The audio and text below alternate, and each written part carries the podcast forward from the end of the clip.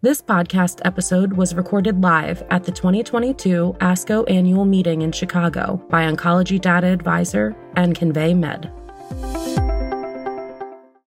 Hi, welcome to Oncology Data Advisor. I'm here with Dr. London from the Dana Farber Cancer Institute in Boston Children's Hospital. She is presenting her research here at the ASCO 2022 annual meeting.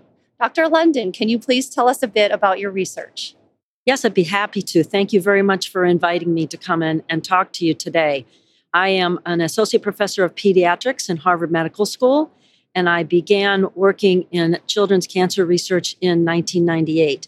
I'm a biostatistician by training, and my independent research has been in risk factors for neuroblastoma and applying them to stratification for treatment intensity in 2005, I uh, published a paper in the Journal of Clinical Oncology. And in this paper, we showed that there's a, a relationship between age and outcome for children with neuroblastoma.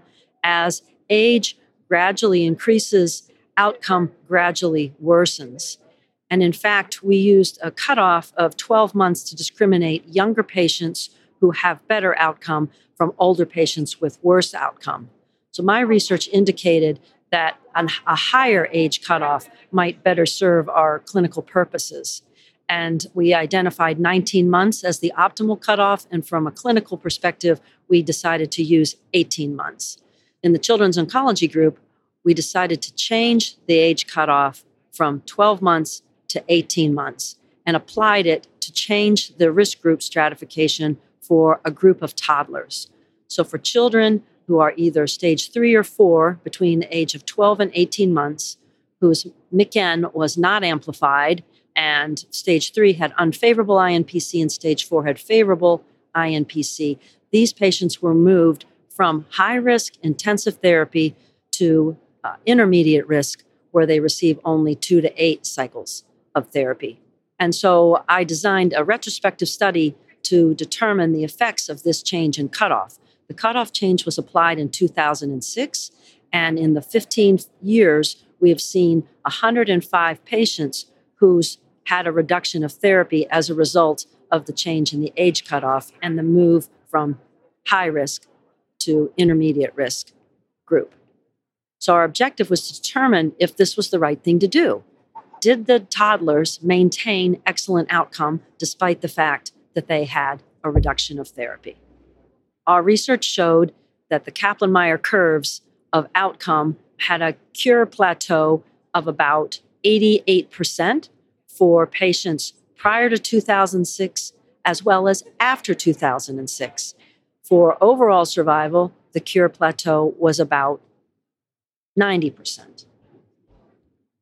We also did a comparison taking patients from before 2006, the toddlers, and looking at their outcome compared to other patients who were treated with high risk therapy. And in fact, this formed the basis for my recommendation to change the outcome. The, the toddlers treated with high risk therapy prior to 2006 had outcome of 90%, whereas the other high risk patients had outcome less than 40%.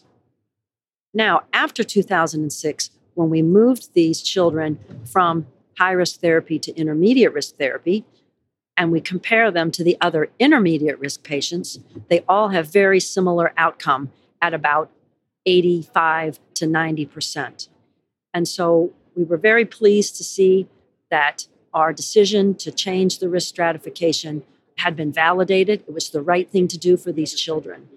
And as a result, they were likely spared the acute toxicity and late effects known to be associated with high risk therapy.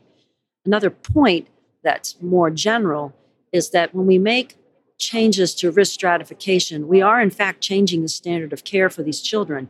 It's just as important to validate this change in standard of care, uh, even though it's not a new drug.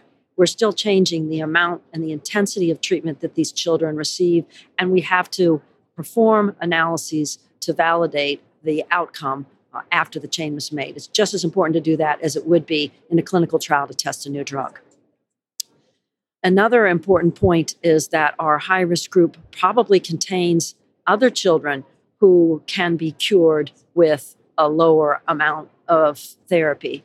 And so we need to identify new biomarkers to identify these children who may not require high risk therapy to achieve long term survival.